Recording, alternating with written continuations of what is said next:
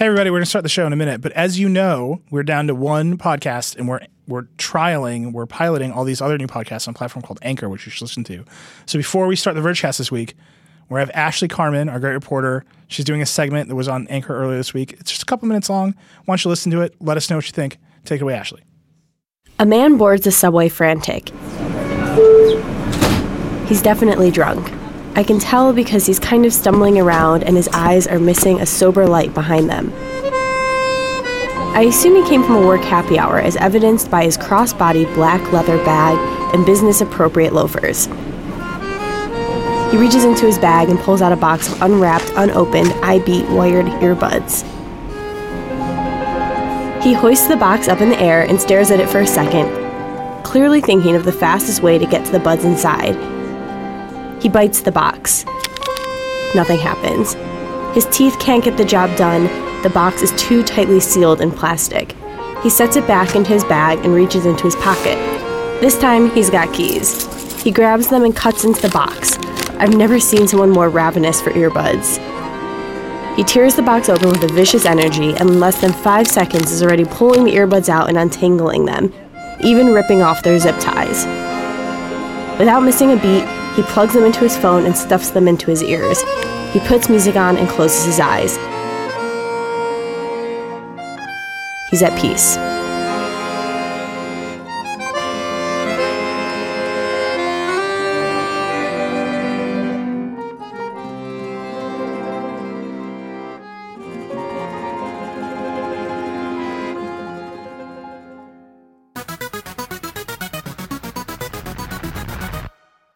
Hello, and welcome to the Vergecast, the flagship podcast of TheVerge.com. A lot of things happened this week. Yeah. But first, let me tell you who I am. I am Nilay Patel.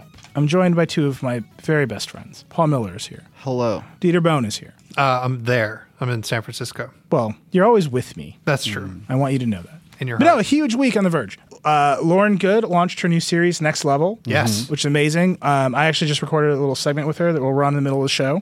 So that was big. There was a bunch of net neutrality news. There was a day of action, which I'm still not like a sincere enough person to say without slightly rolling my eyes. But the internet like did a thing and we covered the hell out of it. We're going to talk about that a bunch. There's just phone news. There's a lot of phone news this week. Remember when this show was all phone news? We got phone news for you. I don't even believe it. Oh, it's good phone news too. It's real good. Yeah, all I'll have to of stuff. ask Alexa or Bixby or Google Home if that's true. Well, don't worry. There's Alexa news. Can I tell you a story about Alexa? So I went on CNBC this week uh, on Prime Day, which we are not going to talk about except for this story because Prime Day is a made up idea that is bad. But they had me. CNBC is like, come on, you know, Amazon's cutting the price of its Alexa stuff, and Google's cutting the price of the Home. The Home plus a Chromecast was down to ninety nine dollars, uh, and the Echo Dot was down to thirty five. So like, come on and talk about the war of assistance. And I will tell you, listener, I went on CNBC and I started answering the question, and I looked at the camera and I said, Alexa, play the Vergecast. And I hope finance bros around this country started listening to this show. And then I forgot what I was going to say after that, stuttered, and the poor host had to ask another question. Anyway, Classic financial analysis from Nilay Patel. I did it. All right, let's start with the biggest news, the most important news, the best news, which is the government of Pakistan grinding to a halt because of a font. Paul, I, I know you're in the story. No, I literally have. I was like, I don't care about this font story. There's no gadgets in it. I saw someone editing a video of you with that font. I had to send, I pirated a font for somebody on our video team today What? from my computer. Today. I didn't like download it. they from, like, a put me torrent in the font story. I don't know what they're doing. I just know that. Oh, is Jake? Jake's in the font story. I do look a lot like Jake. I get that all the time. I think they were using a template. Anyway, can I tell you the story? Sure. By the way, in case you're listening, Microsoft, I did send a font to someone today, but the font was already in my computer from my legal copy of Office. so you file shared. Yeah, it did a little P2P. Yeah. we, used, we used Kazaa. I sent it right over there. Uh, can I tell you the story? The story is great. It's my favorite story in the longest time. yes. So in 2016, there was a big leak of papers called the Panama Papers. Uh, the prime minister of Pakistan's children were implicated in like an investment scheme, like an offshore investment thing. This is not the important part. A big piece of it was they had not filed the necessary disclosures on time. So they're like, no, we did. And they sent documents to the investigators. And the investigators noticed the documents were in Calibri, which is the default font for Office products. Mm-hmm. And they said Calibri wasn't available in 2007. Oh, the documents were dated in 2006, but Calibri wasn't available until later. It didn't become the default until later. Like uh, early January 2017. Yeah. So obviously, 2007, I'm sorry. So Calibri became available in 2007, but they had sent documents that were supposed to be dated in 2006, set in Calibri. So now, literally, the government is implicated in this corruption scandal because they forgot to change the defaults on their fake documents. Great. And now their argument is Their, that they their, were their just claim is that they they it, it technically existed before, uh, but they switched it because it was available, even though it wasn't the default. Is there is what their claim is? Something insane like that? But ultimately, that claim, their claim was it was in a beta of Windows Yeah. or like it was available and you could buy it. All of that means that they had to want to use Calibri, Mm-hmm. which is not acceptable. not. I wanted not- to accept it. If they want to stand by that story that they love Calibri enough, that I'm with them every step of the way. This is my favorite font. The second I saw it, I knew it was mine. I went out and got it from its custom font house before Microsoft. I was in the Calibri When was the was last cool. time you like bought a font? Man, like some of those fonts, it's like fifty dollars like per weight.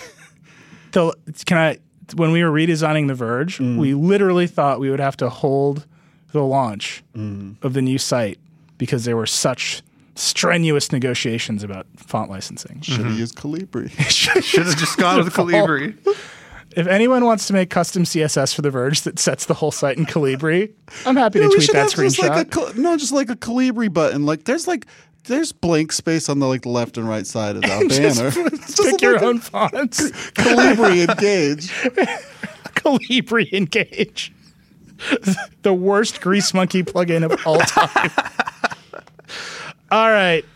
That's my that's literally my favorite story in the Verge this week. It's great. I'm glad I, you told me about it now that I've read it. Good, Paul. What uh, what is this Vergecast for except for me telling Paul what's on the site? All right, should we talk about net neutrality? We should do it. We should do a little of it. A little bit. I was on Tinder the other day and I'm just swiping along and it's like the internet. And it like to say it was like a weird custom like dating profile. Did that you swipe clearly right Tinder or left on the internet? Swipes left. Okay. I don't know what that means. That means no. but they, it was weird. like reje- you, you couldn't su- you couldn't super like. Yeah. They had like disabled some of the features of like a ty- typical. Tinder what is a profile. super like? Super like makes it more likely that the person will see. It's one of the ways Tinder monetizes. You I see. pay for a quantity of super likes, but the problem is, is that it also happens if you, if you swipe up, it's a super like. But also sometimes you swipe up because you want to change the volume or brightness on your phone. And so like half of all Tinder profiles have like a disclaimer like super likes are accidents. Really? Because if someone super likes, you're like, oh my gosh, this. Per- oh no, they were just trying to change the volume. Anyway, so you saw the internet because Tinder. So just to set the context here, mm-hmm. yesterday was a big net neutrality day of action, mm-hmm. where all the internet companies decided to protest in some public way against the FCC and Ajit Pai rolling back Title II protections.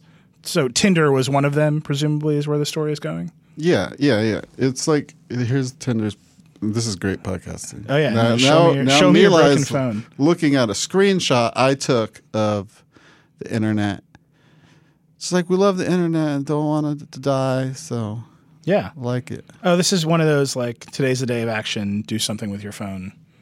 Yeah. So um, Tinder did that. Obviously, Netflix had a banner up. Reddit had a thing that would like take over the site and like type slowly at you. Yeah, Amazon right, I mean, had a Alexis- tiny, tiny little thing in like a random corner of their website for you to buy some net neutrality uh, somehow. You could buy net neutrality. It was like there was like a list of things you could buy, like suggested products, and then one of them was net neutrality. oh, that's pretty good. There was a bunch of other places had things. Okay, Cupid. Wired magazine had a big spinner. We obviously had my big piece. What were you saying, Dieter? Uh, okay, Cupid, College Humor, GoDaddy, Pornhub, of course, because Pornhub loves to jump on bandwagons. Um, there's a great piece about the early days of net neutrality when it was like MoveOn in the Christian coalition. It's like one of the few things they agreed on because a lot of like smaller groups are they think net neutrality is really important because it's kind of ultimately a free speech issue. Yeah. Um, so there's a lot of that going on. Uh, and then I wrote a big piece where I kind of I wanted to take a different tack. I saw a lot of other places wrote pieces which are good and you should read them. Doing the very standard what is net neutrality, why is it important, why you got to write this letter. And I didn't want to do that this time because we've done so much of it. If you listen to the show, we, we we've done it at length. I'm really interested in the FCC's arguments this time and how they line up with reality. Mm-hmm. And the thing that just stands out to me the most is the lack of competition. So the FCC's own data says 51% of Americans have only one internet provider that provides broadband. Broadband is defined as 25 megabits down and up. So 51% of America only have access to one true broadband provider. Some So 30 basically, not DSL. Not DSL. Yeah. Uh, and then 38% of Americans have access to two or more. Um, and it's one, it's at least one and at least two. So the people with at least one, some of those people have zero. But if you add it up, it's 89% of Americans at most have access to two internet providers. That to me is, it's such a foundational fact that it's hard to, it's hard to move on to any of the other topics without just constantly thinking about it. That if you don't have a choice and your provider does something wrong, there's no way for you to react. Like you're Right. just stuck. You need the internet in your life. You can't not have it. Well, why do that, these companies advertise then? I mean, they advertise because they want people to use their services. A lot of people, like I said, those those that at least one provider. Hmm. A lot of people like don't have it. Hmm. They still don't have it. A lot of even the smaller ones. They So still- that's a choice people can make. Yeah, I just you can't talk about that and then also be like the digital divide or like rural broadband is important because those things are important. Right? Like children getting access to educational information on the internet is important, right? Like it's just a thing. It, um, the, the Wall Street Journal did a really great story about a month ago now, where even Republican senators were saying things like, "Broadband is a bigger issue in my little district than roads and bridges. This is a more important infrastructure issue to us." Mm. So to me, it's you, you just don't because you don't have choices. The broadband providers probably need to have some rules placed on them based on what they do. Because if you had a lot of choices, you would the market would actually make a decision. But in the absence of a market, it's important to preserve the playing field. And I I've just thought about that a lot. It's the thing that's been on my mind. It's the thing that is the most important.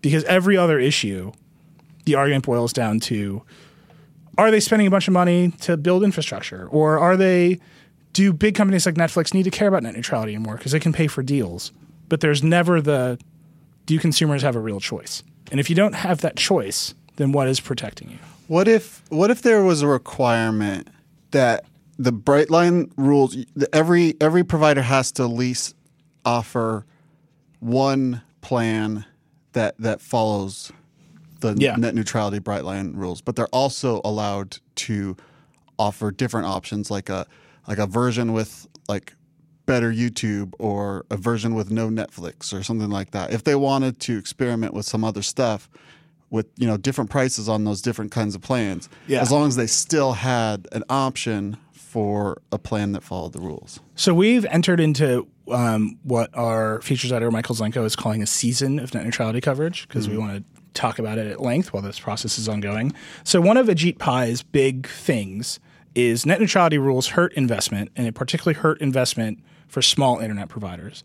So Jake Kastrenakes, who's been doing amazing work for us covering net neutrality in the internet for, for a while now, actually called a bunch of smaller internet providers and said, Is this hurting you? And as you would expect, many said uh, no, and some said yes. But the most important line from that piece, and I encourage everybody to go read it because it's great, is one of the internet small internet providers said, "Look, it's not costly to follow the rules. This is the default state of the internet. So like I buy the equipment, I set it up, I turn it on, I start it up. The default is it doesn't block or throttle. But some companies have to prove to the FCC that they are Right. So the, the, cost is So compliance. Mm-hmm. Small internet providers, if you have less than 250,000 customers, you don't have to pay the money to prove your compliance. for now. For now, I mean, but you could, it's a temporary exemption. That I assume the FCC is wondering are we going to get a million complaints? Do we need to impose this cost? Hmm. I'm assuming if they don't, they'll just keep renewing the exemption. Hmm. But for now, they're not paying the cost. I think the mo- the interesting thing about an idea like yours is that does impose a cost. If you want to create a new product, you have to provide another product. You have to like build a billing system that can handle two kinds of products. You have to do the engineering work to provide have multiple levels Well, you don't have to add the multiple. You could do you, if the default out of the gate. If you unbox the equipment, this is what the internet, how the internet works. Yeah. That's just the default. If you want to add another product to it, you can. Yeah, I mean, yeah, look, but then I think the, that's but a like totally. the, the the question with that that sort of solution is like how much more expensive would we allow it to be? Which it sort of presupposes a level of regulation that's not even in the debate right now. The idea that the FCC could tell an ISP what to do at all is where the level of debate is right now. Um, which Yeah. to me like comes back to this this idea of competition that 89% of American consumers don't have more than two options. Uh, it, it takes this discussion about whether or not the internet is a utility and therefore should be regulated as such out of the realm of philosophical and into the realm of like strictly practical. The internet is, in fact, a utility. Whether or not you believe that philosophically, it should be treated like one, the same way that we regulate and like treat electricity and water. The practical fact of the matter is that that's the only way that American consumers can get it. And Yeah. if that's if it's already as a practical matter a utility, you either need to fix that by increasing competition in such a way that it's not. And I don't have much belief that that's going to happen on its own due to, you know, the the you know mystical free will of the market. Uh, I think it's much more likely that like it has to be enforced through government regulation um, in the same way that you know that they make sure that water is relatively safe, hopefully, and, and so on. We're not great at that either. Yeah. Pick a different example. So there's that. Uh, but Uh, yeah, well, that, I- just I mean- that- that's the main thing. Is it's this isn't really like a philosophy debate anymore. It's it's a straight up practical debate of how do we get the how do we get to the goals that everybody claims to want to share, uh, and what's the most effective way to do that? And I'm seeing here's one effective way to do it, Title Two, and I'm seeing a whole bunch of like, or you know, other stuff, and like the other stuff Yeah. is incredibly poorly defined, and it's so poorly defined you have to like basically assume that there's another thing that they're trying to achieve rather than the thing they say they're trying to achieve. So here, well, so first of all, I agree with Dieter on there's just the practical reality on the ground, and I think ignoring that is just dangerous, right? If you're saying we don't need the rules, we can increase competition, and increased competition will obviate the rules, which I believe, by the way. Like there are four wireless carriers, and because of competition with just four choices, we've arrived at a bunch of unlimited data plans, right? I mean, like it's working in its minimal, slow way. If there's more competition, you'd probably get even better consumer outcomes. But because there's so little competition, you either have to make big investments in ensuring there's more competition, which I don't think this government is like particularly eager to do, right? They want the private marketplace to to do stuff, or you have to protect people from monopoly behavior. But I don't see how removing the rules will increase competition, and that mechanism is really unclear. And I think until Pai and the rest of the sort of Republican FCC coalition come around and explain that mechanism, then the, the burden of proof lies on them. But the other thing I want to say, and I want to respond, Paul, but the other thing I want to say is if you look at how the debate is now being co opted, it actually reinforces what Dieter's saying about there's some other nefarious thing happening. Yeah. So no, net we, we gotta neutrality we gotta get into the co-option thing really deep, but like that's gonna take right, a well, then minute. let we Paul- should let let Paul, Paul talk. say his yeah, I just first. wanted to respond to what you Yeah. were saying. Like, I think that makes it really clear, like where this political like divide is. Like, it's basically the idea that uh, all monopolies are are always going to harm consumers, and that therefore should be regulated in some way, um, and that government regulation can promote competition successfully and like end a monopoly situation without just destroying the company basically yeah. uh, I think that's like uh, probably like the big like political ideological divide. Like aside from like the the specifics of the situation, if you are, are in something where there's a, a kind of a natural monopoly or natural duopoly, obviously it's a huge capital expenditure to create a whole another set of coax cables through every home. Yeah. So it seems very unlikely for someone to come along and try that. And in a lot of cases, they'd have a lot of tr- trouble with the local governments, anyways.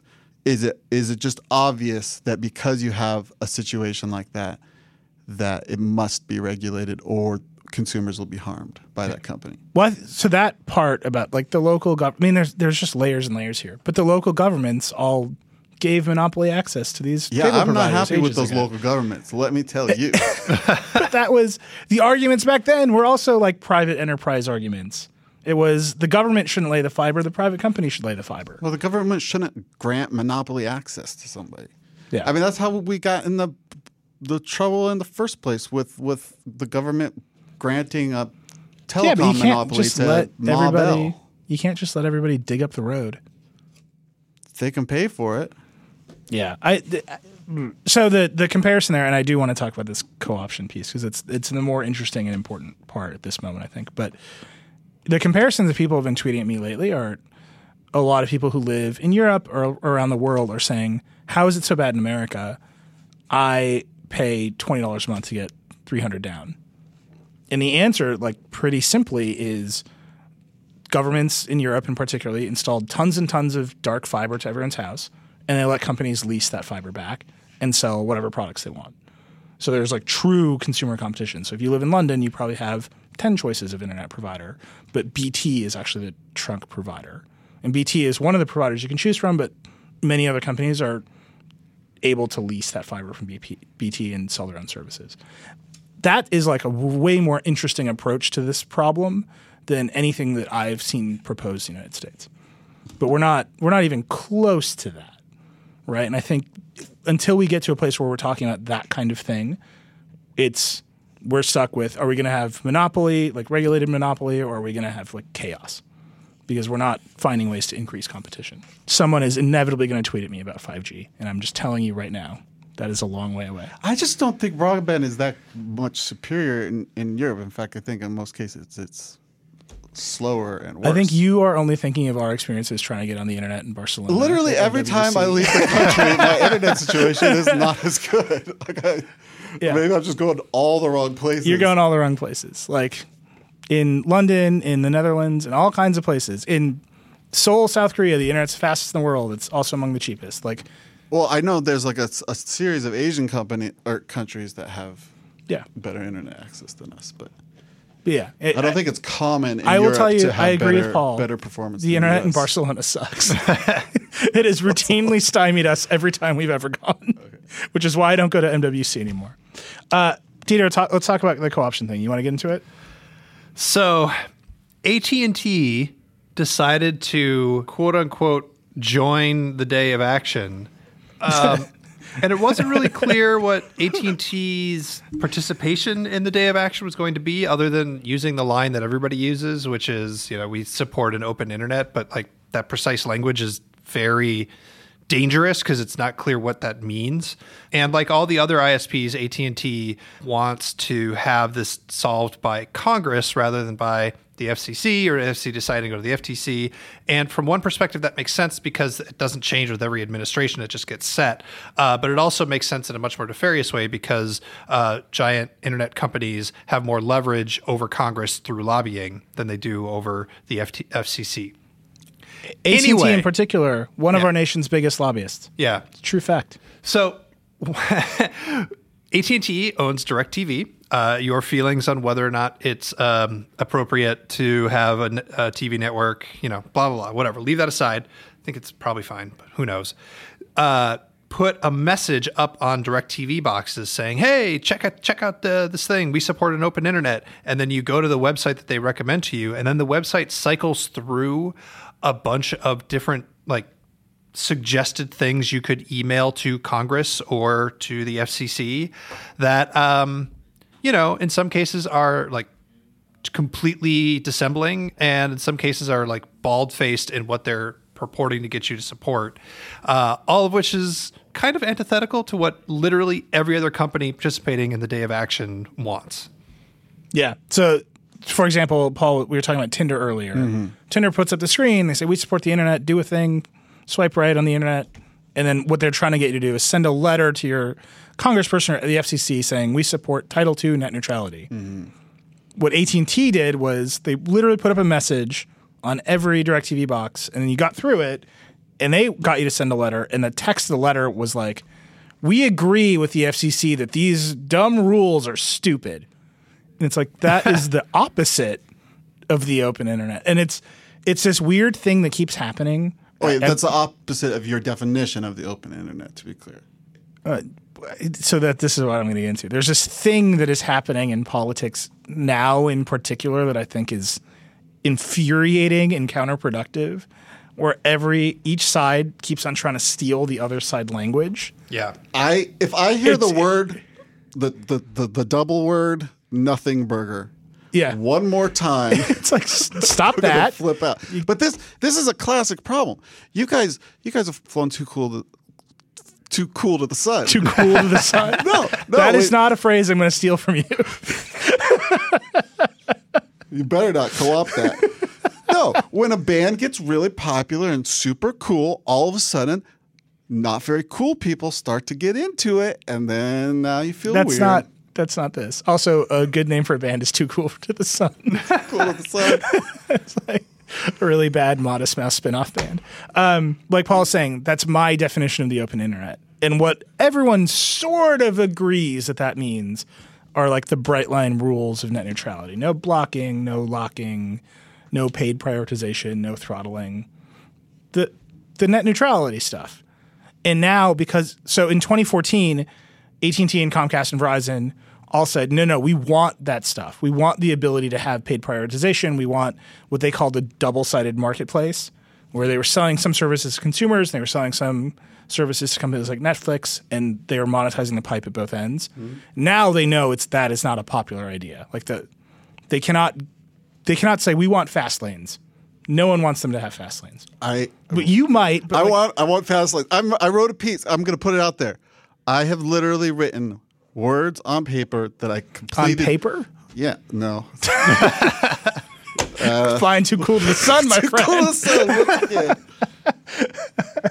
no, I, I, I, I, I, wrote a piece. We'll see if it ever gets published because maybe it's bad. But I wrote a piece, uh, basically like what what could possibly happen if if internet companies violated all the bright line rules. Sure. My point, and that's interesting, and it, Because I want worth, fast lanes. it's worth fighting over. And I'm ready. Evan Rogers, our friend Evan Rogers down in Gadget, uh, told me that he actually loves zero rating because when he was like living in Tennessee, he was able to consume a lot of things for free because he had zero rating on T-Mobile. Mm-hmm. Many arguments to be had. My point is, right now, fast lanes extremely unpopular. True. Right, politically unpopular. The American public does not want them. Um, so now AT and T and Comcast, Verizon, all saying, no, no, we want these rules. Love the rules. Rules, great idea. The FCC shouldn't impose the rules. We'll get Congress to impose the rules. And the phrase they're using for that is open internet, Right.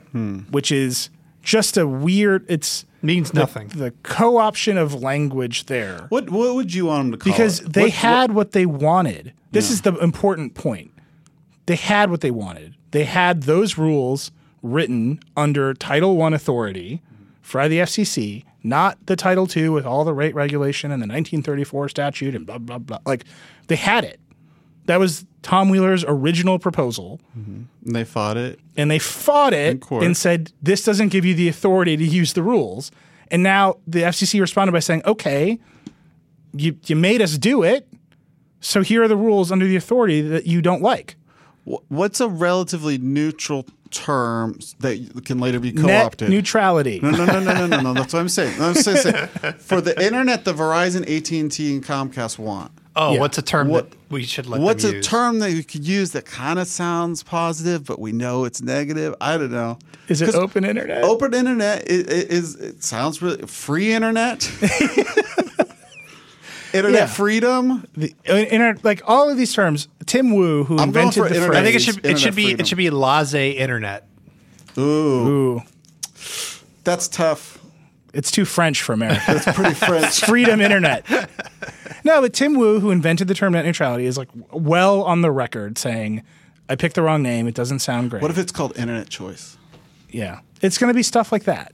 Internet choice is actually great, right? We're the we're the we're the party of I choose choice. fast lanes. You're crazy. Um, I'm excited to read this piece in which you eviscerate your reputation.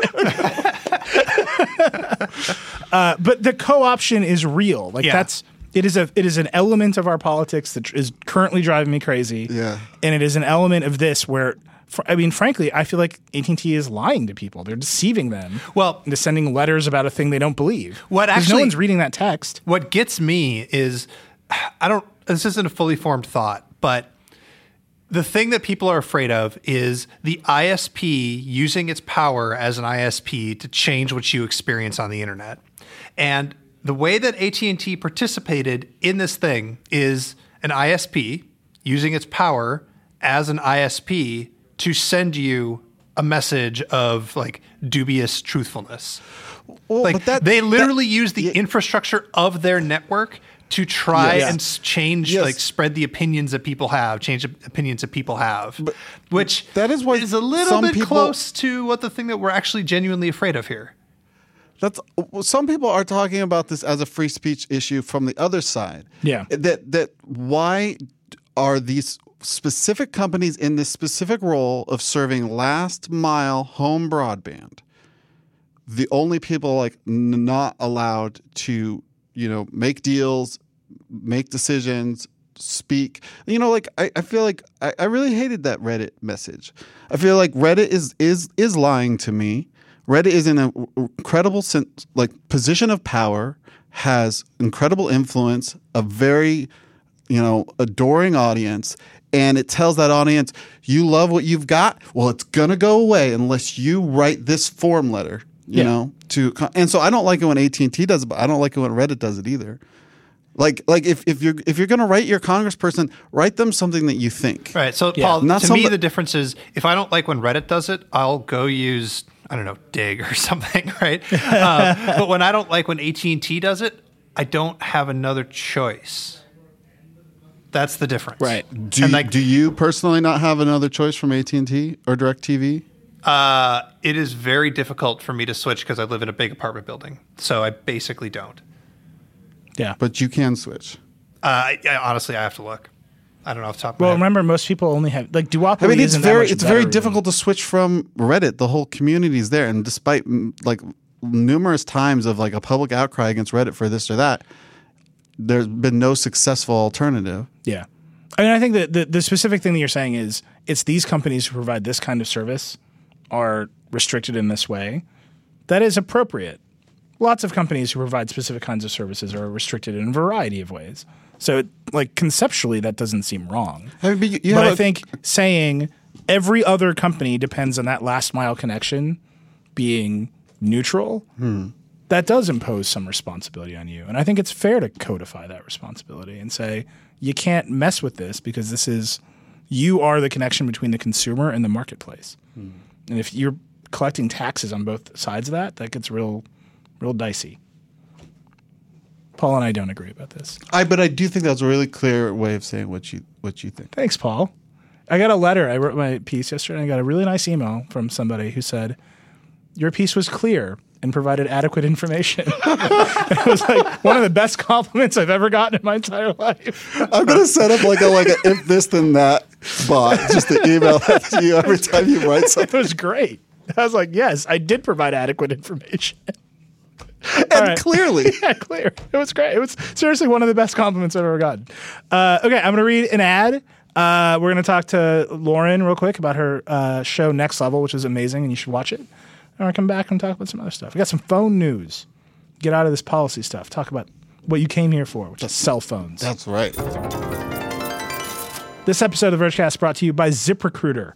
Are you hiring? Do you know how to post your job to find the best candidates? It's pretty hard to find candidates. It's, you got to use a bunch of stuff. Anyway, with ZipRecruiter, you can post your job to 100 plus job sites with just one click.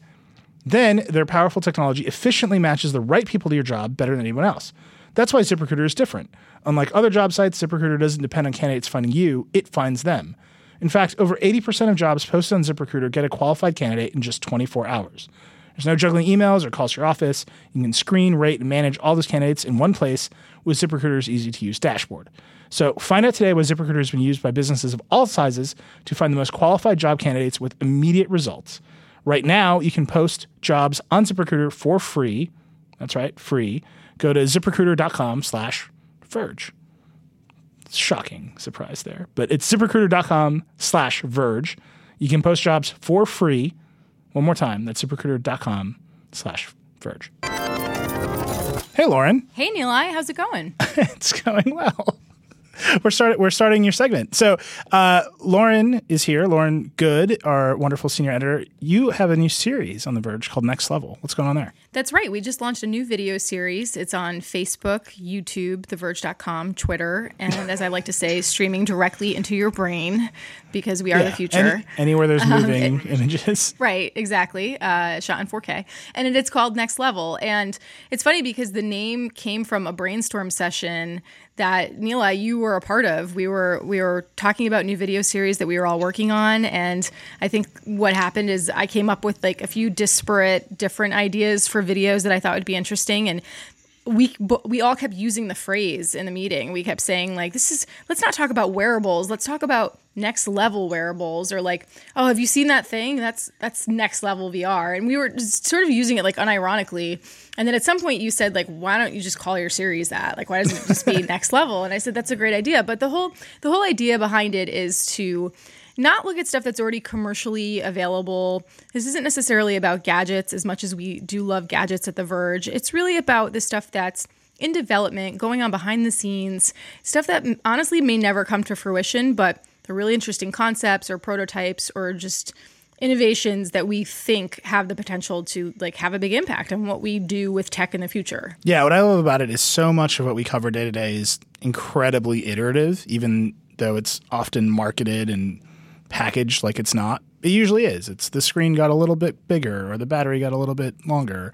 But your show is about stuff that is absolutely not iterative. That's actually like a little bit crazy, a little bit wild, a little bit impractical, but lots and lots of big ideas. So Yeah. your, your first episode, which I have to say I have to congratulate you on. Oh, thank your you. first episode uh, well, I'm congratulating you on getting it done because it was a real race to the finish there. But in 24 hours, uh, had a million views. So off to a great start. So congratulations there. But your your first episode was about Airbus and what Airbus is doing with a project called Transpose. Yes. So this is not um, something that we hadn't heard about before, to be clear. We first covered this back in December, as well as a few other outlets. Um, Airbus has been working on this for a while, but late last year, they kind of revealed to the public, like, hey, we're working on this crazy concept in our Silicon Valley labs, which they happen to call A Cubed.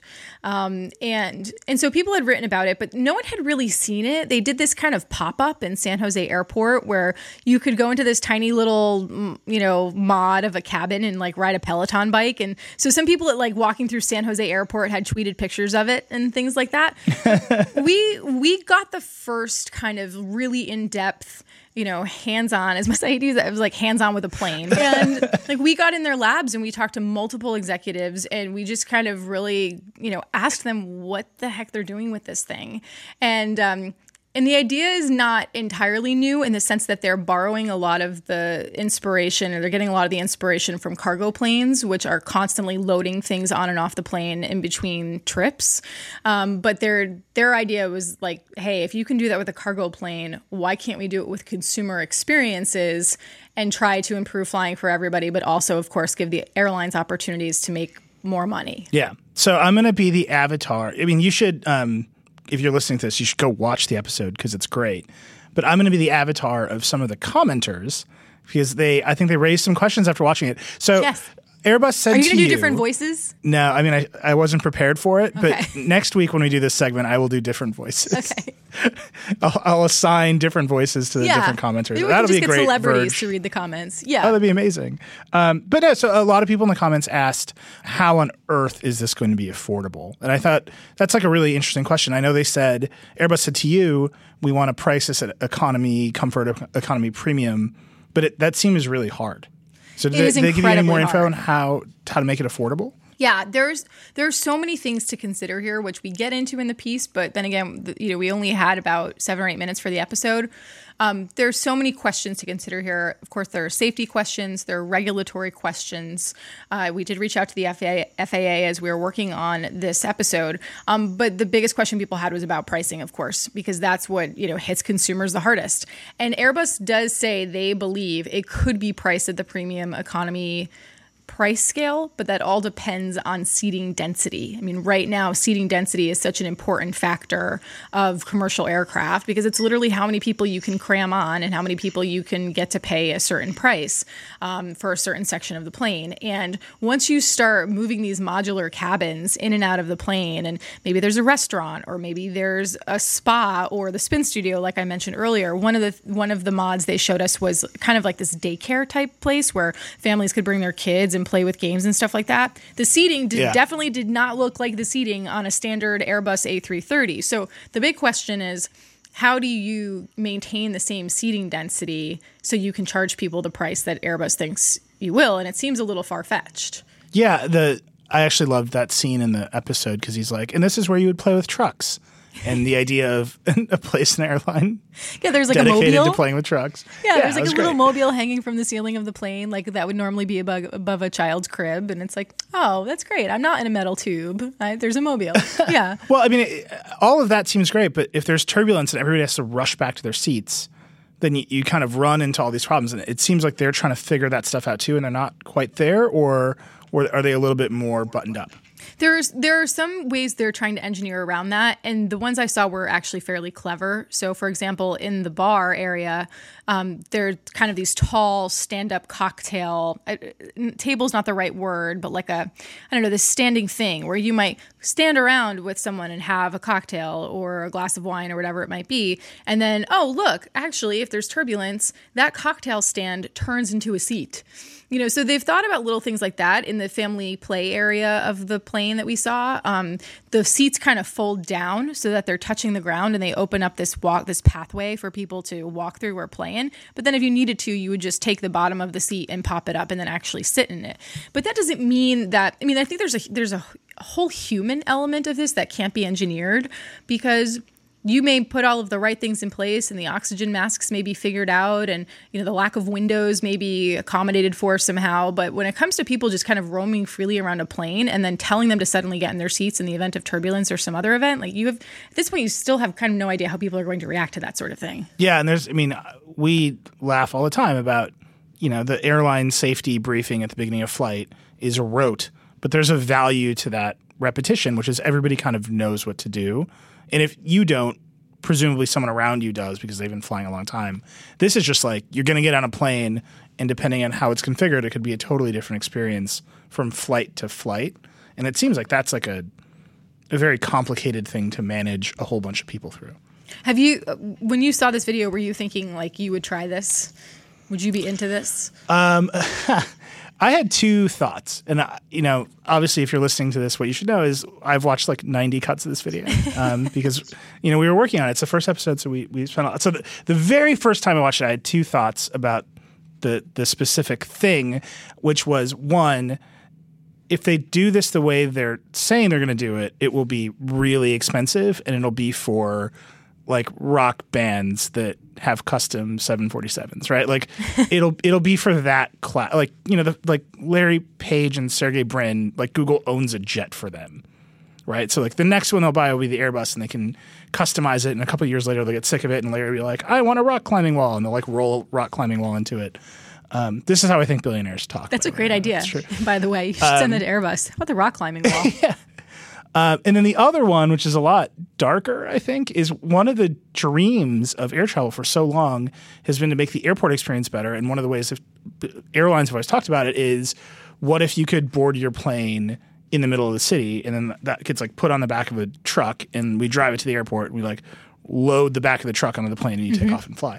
And that seems really cool, but given the way that airlines work now, also like a very dark future where you're going to end up in this like windowless shipping container and you're going to get loaded onto a plane. And that, but yeah, you're in, you're in a pod, and you never really lose the sense that you're just in this pod. Um, yeah, Airbus is pr- what they're promoting is like the middle ground, which is we're going to make economy comfort so much cooler. But I actually saw the other two sides. But w- what were you saying? Oh, just that some of the commenters made really good points, and I'm, I was not at all surprised by by these remarks. Which is, it would be great if we could just get a little more legroom first. Or one of the Yeah. comments I made to Jason Chua, one of the project executives, um, who just fun factoid used to work on Motorola's modular phone project, and now So he is funny. running a modular airplane project. Um, one of the things I said to him was, it's kind of crazy to think we could get we could get these pods or these modular experiences in flight before we get consistent working Wi-Fi because I'm sure what a lot of people would like. Like they don't mind you know necessarily or at this point they're used to being crammed in their seat for several hours but they might want working Wi-Fi. Um, and we don't really have that yet. It's not very consistent anyway. So um so yeah like I think that this this is it, it was perfect for next level because we do want to look at the innovations and the crazy ideas that people have and the stuff they're working on in labs to say like this could be. Um, but I think like some people were, I don't know, maybe they saw it and were a little more entrenched in reality after they saw it. Like I can think of half a dozen other ways I would improve air travel first. Yeah, but I think that that goes back to the the the thing I was saying about most of what we want and what we get is so iterative, right? Better Wi-Fi on a plane is an iterative improve, improvement, and I think it's a really important iterative improvement and one that I really want. But it's not a big idea, right? Or a little bit more legroom, or don't treat us like prisoners and literally beat us with drag bottles. us Like off planes, yeah. exactly. That would be nice. Like Yeah, how about all iterative leggings, improvements to the okay? current air flight experience. uh, like not being viciously beaten by the staff, I think is an improvement that we're looking for. But this is a big idea, and I think big ideas, as Vergecast listeners know, as as Verge audience people know, like big ideas come with a lot of doubt, and hearing that doubt, I think, is important. Right? It's it's the thing that makes the idea get better and refined if it ever actually comes out. So what's next? What's the what's the next level of next level? Like what's what's the next episode? Oh, am I allowed to talk about this? Yeah, I mean, I'm going to ask not? you if I'm allowed to talk about Tease this. it out. Because you're the executive I- I- producer as well. All right, let's te- let's tease it out. I just did it to get. I just did it to get in the union and get the Oscar screeners. no, uh, no, tease it out. so let's do it. uh so should I say the company name? Say the company. All All right. right. Get the Verge. The Vergecast is. Look, if you're listening to this, you're now in the bubble. You're in the family. Don't tell anyone. Yeah. Keep it to yourselves. now go ahead. All right. But share the video when it comes out next Tuesday morning, first thing in the morning. Yeah. Uh, we are talking to a company that has been around since 1965 and works with. I mean, I said this in the piece, but works with virtually every major Hollywood studio. You've seen their stuff, you've seen their label, and you probably are like vaguely aware of what they do in some capacity. But we went into their labs, and it's Dolby. So you've you know inevitably seen on movie theater screens or television programs that something has been remastered, either the color or the sound, with Dolby's technology. Um, they've been working on this project in their labs in San Francisco, where they are hooking people up with all kinds of biophysical sensors, EEG caps, heart rate sensors, galvanic skin response, things like that. And they're monitoring them as they're watching movies.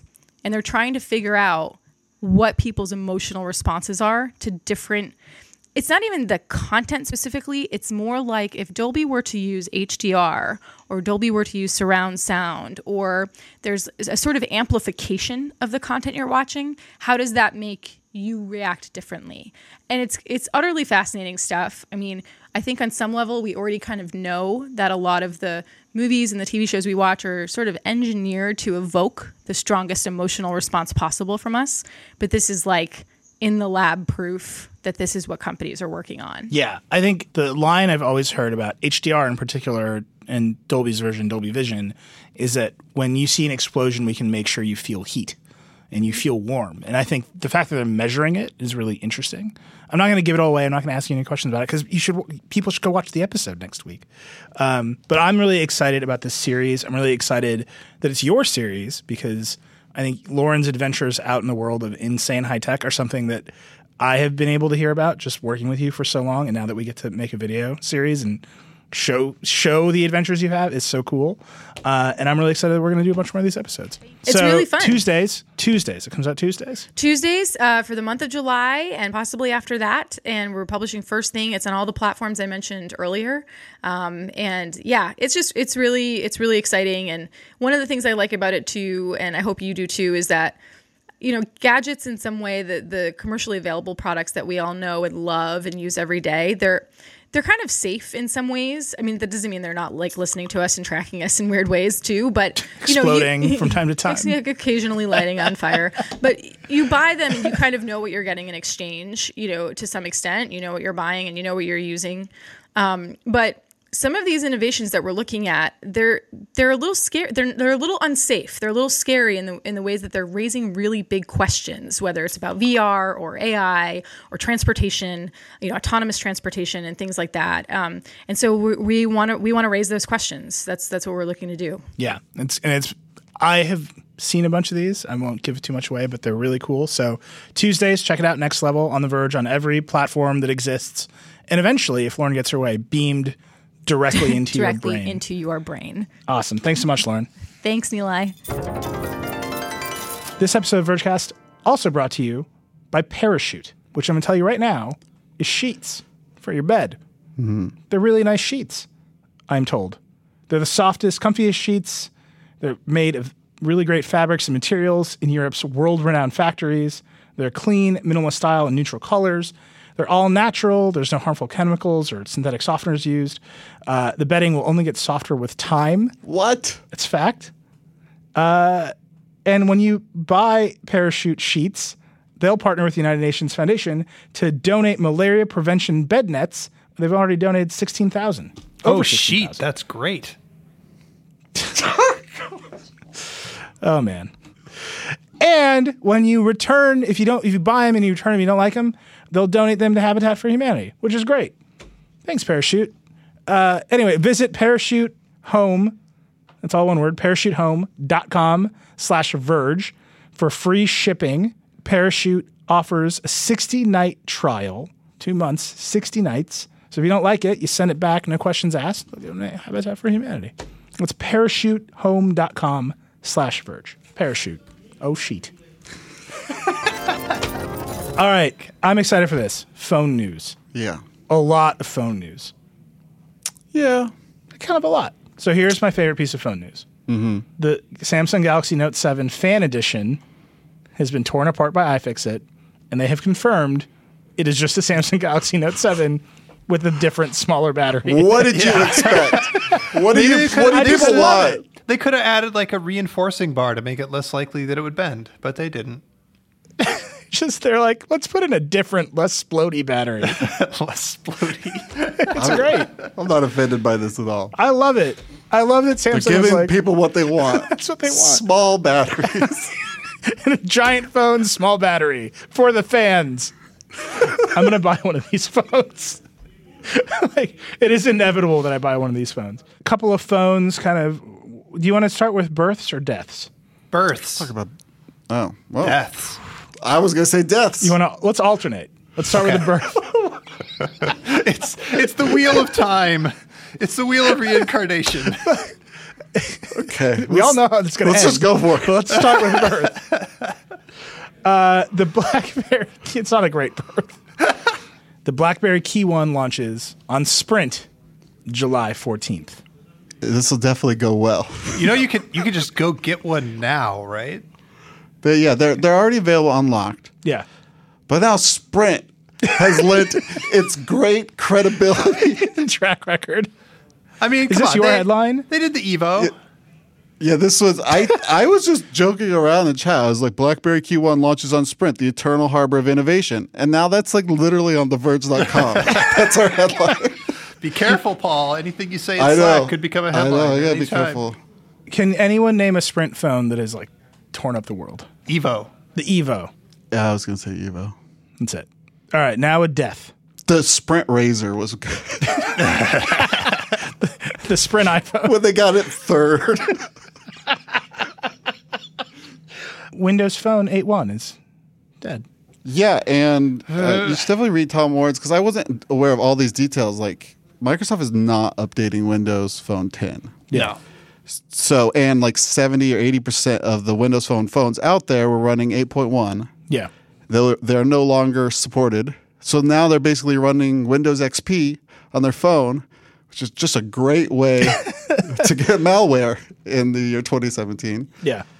So, yeah, that sucks. It's over. I'm writing So a whole had- story about it, but I'm not gonna not gonna make you tell it on the Vergecast. To make you tell it on the Vergecast. But by the That's time how I you listen to guarantee this, that you will. It will be up. This happens every week if you listen to the show. I make Dieter say what he's threatening to write. Mm-hmm.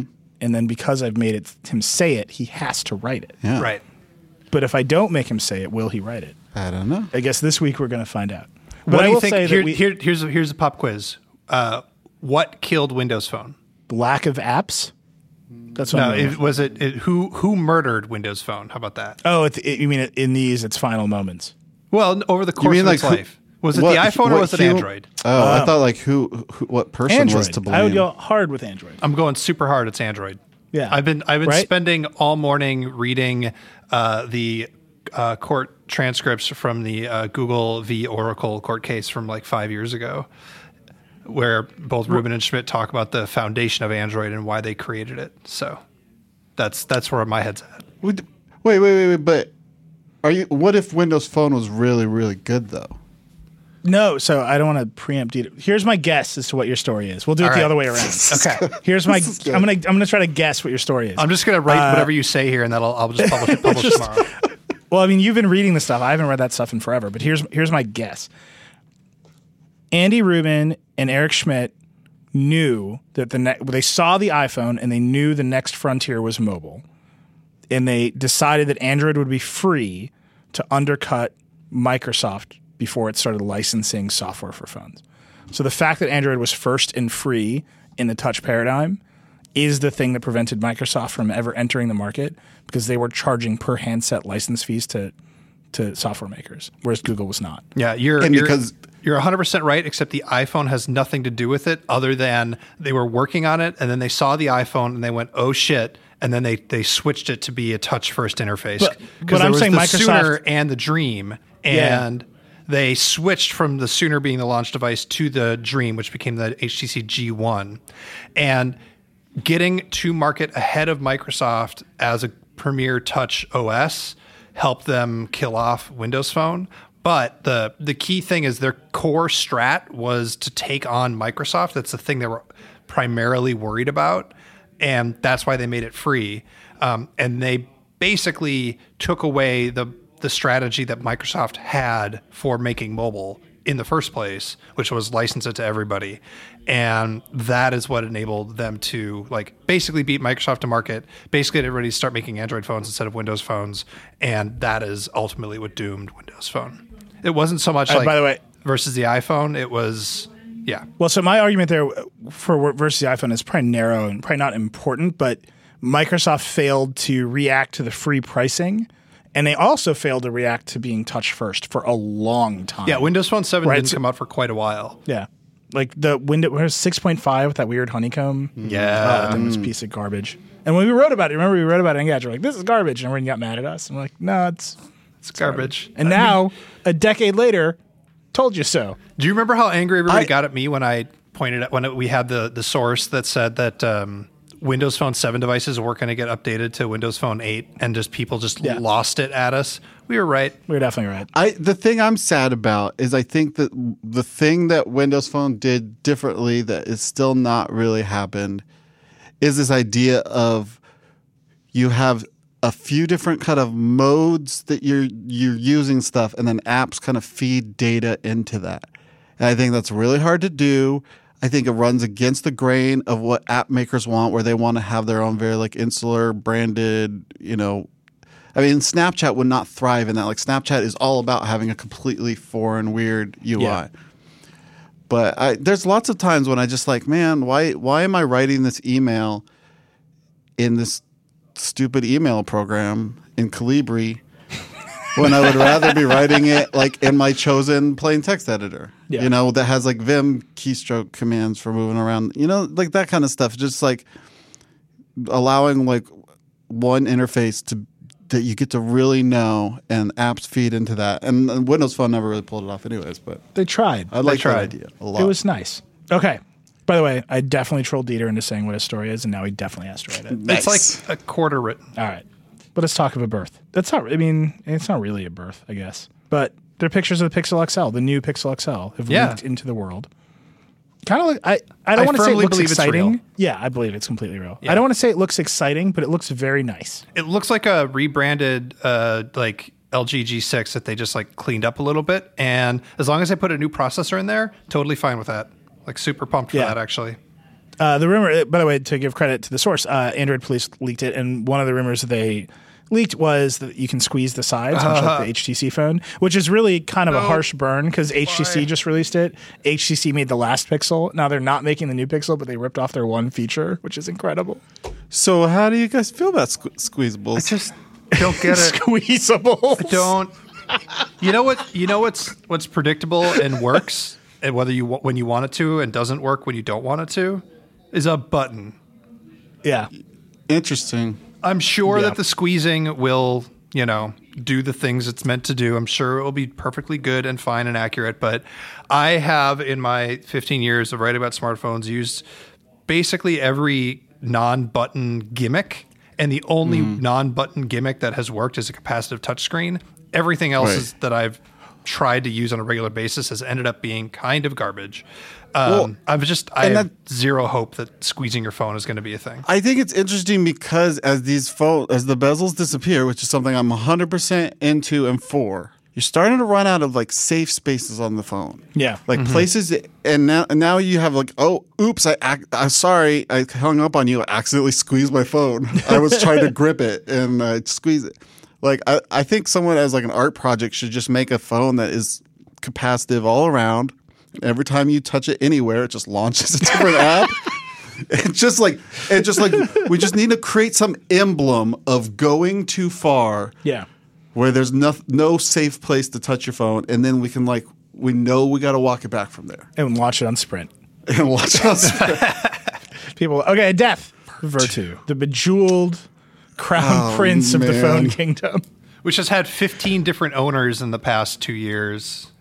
Not Vlad just did a story. close. Am I- That's probably a year ago. He went and visited. that was not that long ago. but he, the businessman who says it, he says he's going to re- resurrect the company. They were bankrupt. This is one of those things. There's, you know, there, there's all the rumors about Apple moving the phone pricing high end. You know, they're going to be fifteen hundred dollars. So they can do premium parts and manage demand. It's a rumor. No one knows if it's true. I think that's interesting in, in this context because Vertu is all about making your phone out of crazier stuff and pricing it really high, and it just wasn't a good idea. That's I was uh, continually surprised that they were in business. Yeah. That's that's the the surprise to me that they existed for a long time. and people bought their bad phones with crocodile skin on them. But also an older version of Android and Yeah. older processors. If they had just made, if they, if all they did was take apart like Galaxy Note 7s, put in smaller Like- batteries like- and like wrap them in nice Be like materials. like colorways. yeah. Is yeah. that what the company's called? Color color shapes color No, what's Color it called? wear. Color, ColorWare. Thank you. Yeah. yeah. They're like Apple makes nice products. We'll paint them for you. ColorWare with alligator skin. Yeah. Alligator wear. All right. Is there another birth? No, this is sort of like a, a, a it's not yet born. Hmm. Actually, dude, I'm, I'm curious for your thoughts here. The essential phone is midst they at code they told Yep. us it would launch in a month. Yep, You remain one of the few people in the world to have handled this phone. I do. They've missed their ship date. What do you- Yep. and they won't. They will not say a word. You've asked them. I think Nick Statt asked them on our team. if you No, they're just no. They haven't talked to any other publications. Nope. If you go to Twitter and you look at their tweets and replies, um, they have been replying to people on Twitter saying that we'll have information soon. That is as close to a statement as we've gotten that they are promising more information soon. Do you think they're just waiting for their product to not be vaporware? like they're just hoping the mist resolves itself Yeah, I don't know. because they've got the other stuff too, right? I mean, maybe they've they're trying to like do it all at once. I mean, uh, they have to ship it with that 360 camera, right? If they don't, it like breaks the fundamental promise of uh, this thing. And actually, after especially after seeing the red phone, uh, I've been thinking about like modularity on phones again a little bit. Um, and I'm frustrated that they're all different. And when I look out upon the sea of different ways to connect modules to phones, in theory, the one that I'm most excited about is Essentials because it is USB, wireless. You just have to charge it. Any people can pick their own pogo pins if they want to, but it's also going to mean that different phones are going to be able to choose different places to stick their modules. But if it's just str- straightforward USB that anybody can implement and it's wireless, so it's like local, that seems to be the most universal solution. So um, I don't know. I know that listening to me talk about modular things on portable devices is uh, tiresome, but of everything, in theory, I'm most excited about Essentials implementation. I suspect that it is also pretty complicated. Dude, we just did 45 minutes of net neutrality. I don't think modularity and smartphone takes the cake for boring on this episode. you know, you know, like one like like modularity would have like actually served this purpose. Like, so I'm at a bar the other night. Someone asked me to take a picture of them, right? And of course, their phone isn't as great as my phone. And if if if if I had a modular phone and they had a modular phone and I happened to have my fancy four hundred dollar camera attachment with me, right? Just pull out that attachment, slap it onto their phone, take a picture for them that looks way better than what they can normally get, then take off the module, put it back in my pocket, hand them their phone back. That'd be a pretty cool world. Yeah. I think it- Otherwise, I think they're stupid. isn't it like the real question? Like, all these companies are trying it and stumbling over it. It's it feels like one of those things where eventually Apple's going to do it and get it right. I think right? it's a mind virus. It's a mind virus. Yeah, it's a what? What is it called? Is that a meme? It's like It's toxoplasmosis. Is that the one with the cats? Yeah. yeah, yeah. It's like the cat. Like it's just people like hang around with like nerd their nerd buddies, and they're like, "I wish phones were modular," and then they like do it. It's always bad. Well, as you just heard from Lauren Goode, the Mm-hmm. guy who's building Airbus's modular plane, Yeah. his last project was Google's modular phone. Like his job is to just make things modular at any scale that you desire. That's great. All right, I want to talk about Alexa, but you've got a, a segment Every that you week. do every week. Every week.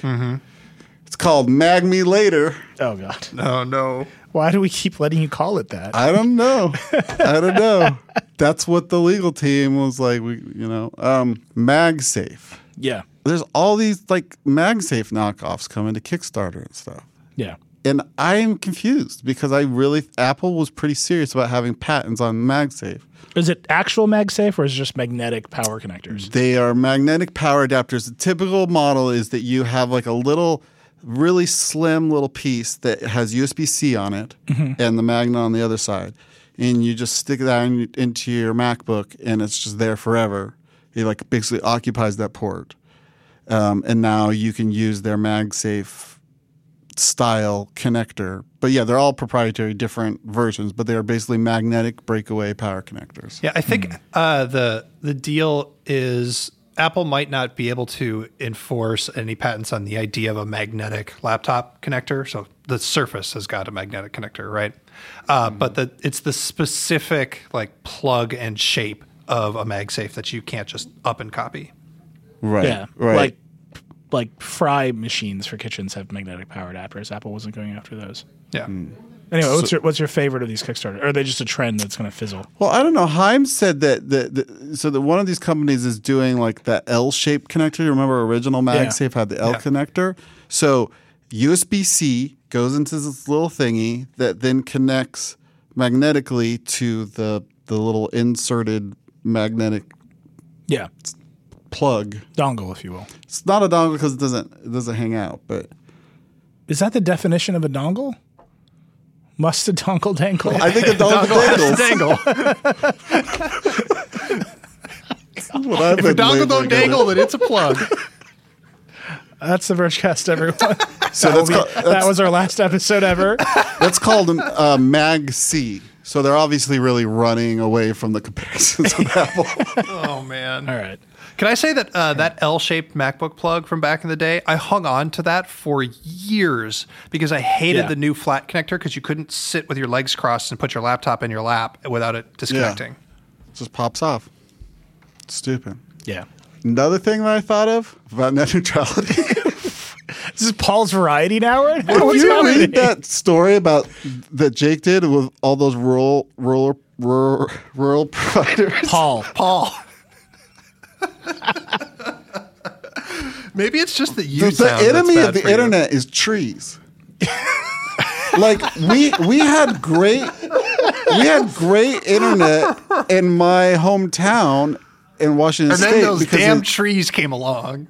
no no no no my, that's the thing my my hometown is like a desert we didn't have a lot of trees just Yeah. sagebrush so you could just beam internet wirelessly Yeah. all over the landscape but all these rural people with their trees Yeah. And It's- we're lo- you're using less paper now, so the trees are just out of control. I, it's- it's- It's a real trees, self fulfilling prophecy. trees are the enemy is all I'm saying Pave the earth. it's just just a thought Solve net neutrality the earth. by paving the earth. That'd be great. I don't I don't know where that came from. free idea All right, last thing I just want to talk about real quick. So I think it's important. We talked about uh well, we I told a joke about Alexa at the beginning, but there's a bunch of Alexa news Oh yeah. this week that I think all adds up to something really interesting. So I'm just going to read it all. So Westinghouse put out its Amazon Fire TV powered TVs. So they just run Fire OS as the OS. They respond to Alexa. Uh, Sony announced um, that its Android TVs, its actual Android TVs, are now compatible with Alexa. So you can tell Alexa how to light up its TVs. All other Fire devices, like Fire OS TV devices, Amazon has now enabled Alexa to control them. So if you have a Fire Stick or whatever, you can say Alexa turn on the show. that's the most important thing So that's like three TV announcements in a row. you can talk to your Echo Yeah. and a show shows up on your TV yeah, Right. that's the key feature That's the key thing. And then Right. Logitech today announced an update to its like Harmony integration. So you no longer have to say tell Harmony to turn on the lights. You can just say turn on the lights, and your Harmony, whatever Harmony controls, can do it. So the macros are getting more integrated. I think all of that adds up to like the next phase of Alexa being a far superior product to Google Home or the, the HomePod.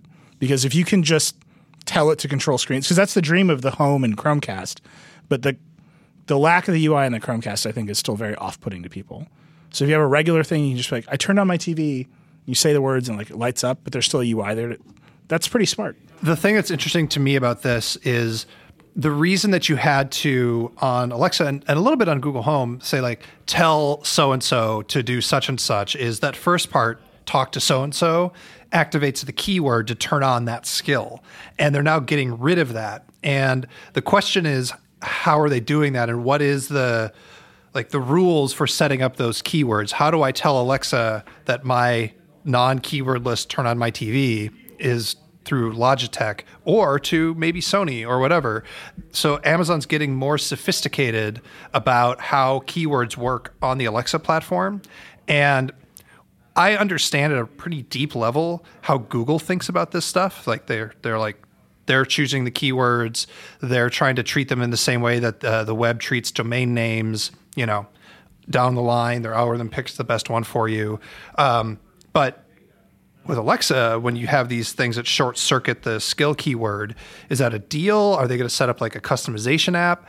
Uh, how is all that going to work long term?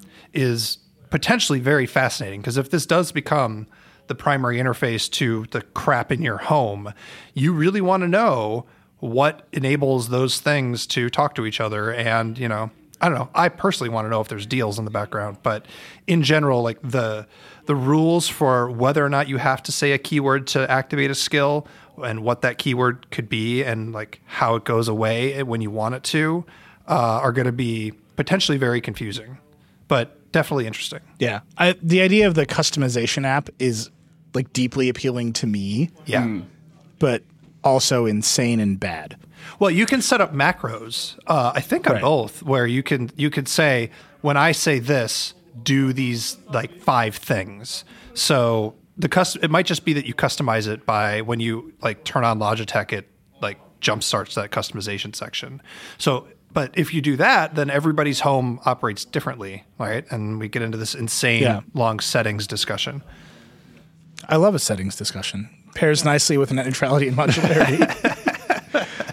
I, I just think that where Amazon is getting, they're getting to a place where they're going to sell you a cheap TV that is integrated with its service, and they're selling you a thirty-five dollar dot, and they're saying this this is the beginning of your smart home. They also they already have bundles. They were doing them, I think, on Prime Day. Well, they'll sell you a dot and like four power plugs that like connect to Alexa, or a dot and like a bunch of light bulbs. Yeah. Their like ability as a retailer to sell you the kit mm-hmm. is just very powerful. And they're gonna I just their ability to get there first right now because this is their only product. Whereas, you know, Apple's still trying to make Siri work on the phone and on the HomePod and on the Apple TV and Google is Google and they have, you know, 50 different ways of doing things and they're still trying to figure out what it's going to be. Amazon just plowing ahead and they're making Alexa simpler and smarter at the same time and I think that's it's a big deal. Yeah. I think they're winning. Yeah, I think they're winning. There was a stat, I think Verto Analytics, one of these many analytics companies, uh, the raw numbers are like not Im- impressive, but Siri usage is down 17% year over year to still like tens of millions, like 40 million unique users. Alexa usage is up 345% year over year Dang. to 2 million. Oh. Yeah. But it's up. That's all I'm saying. It's up. Cortana was up too. Anyway, look, I think that's the show. We're kind of out of time here. We've gone over. There's a bunch of stuff like housekeeping here at the end. One, Game of Thrones. If you don't, if you're listening to the show and you don't know Game of Thrones starts on Sunday, I, it seems like a weird demographic mismatch. But Game of Thrones starts on Sunday, which means Kaitlyn Tiffany's Game of Game of Thrones starts. If you haven't done your league and all that stuff, you can go to our site. You can go to Fantasizer, play game Game of Thrones. That's very exciting. to, to um, be clear, that's like a like a fantasy football league, but with Game Death. of Thrones characters. Yes. No one no one's born. just people just die. That's right. Obviously Lauren's show, Next Level, please watch it. It comes out on Tuesdays. Watch it, share it. It's great. Lauren also has a great podcast called uh, Too Embarrassed to Ask. You can listen to that. Kara Swisher has Recode Decode. Peter Kafka has Recode Media. All that's available on iTunes, except for Lauren's show Next Level, which is not available on iTunes, but available everywhere else. Just find this stuff, listen to it, share it, rank it, review it, tell your friends. Give us that thumbs And up at next level. give us a thumbs up on YouTube on Next Level. Um, we're doing a bunch of cool experiments on a platform called Anchor with podcasts. We're going to roll out new Verge podcast soon. So go to anchor.fm slash Verge. Check it out. Tell us what you like, what you don't like. We're still piloting a bunch of ideas. So listen to that. That's really fun. And you can find us on Twitter. I'm at Reckless. Paul is at Future Paul. Dieter's at Backlon. We love your feedback on the show. Our audience is getting bigger and bigger and bigger. So if you're new, let us know what you want more of, what you want less of. We are occasionally responsive to your needs. I think over the years we've done this show, we've proven that to be true. Uh, but we're really excited about all of our new listeners. So thank you so much for listening. And we'll be back next week. Rock and roll. Paul. Paul. Rock and roll. Paul.